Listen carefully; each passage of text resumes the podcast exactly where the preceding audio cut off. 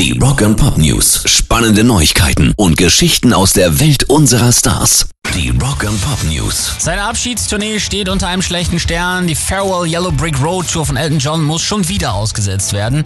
Er hat sich nämlich leider mit Corona angesteckt. 2018 ist die Tour schon gestartet, kam immer wieder ins Stocken. Mal war die Hüfte des 74-Jährigen schuld, dann generell die Pandemie, jetzt auch noch die eigene Infektion. Wir wünschen gute Besserung. Rock and Pop News. Gestern hatten wir ja schon ausführlicher über einen der drei neuen Songs von Kid Rock berichtet, We the People.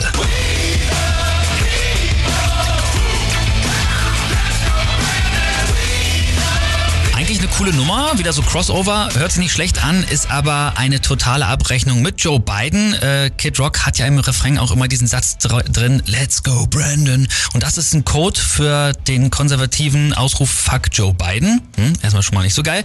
Und der Song ist jetzt aber bei iTunes USA direkt auf die 1 eingestiegen und Kid, Kid Rock brüstet sich damit, dass Donald Trump ihm gesagt haben soll, Junge, ich bin stolz auf dich. Kein Wunder. Trump, der ja auch übrigens bei Facebook, Twitter und allen Social Media äh, Kanälen gesperrt ist, der bekommt im neuen Kid Rock Song auch so welche Textzeilen. Fuck Facebook! Fuck Twitter too! And the mainstream media!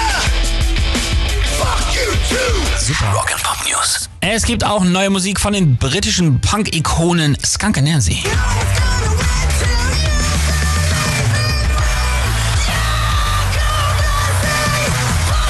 Die Single heißt kurz und knapp Piggy und ist eine Abrechnung mit korrupten Politikern auf der ganzen Welt. Da haben wir es wieder.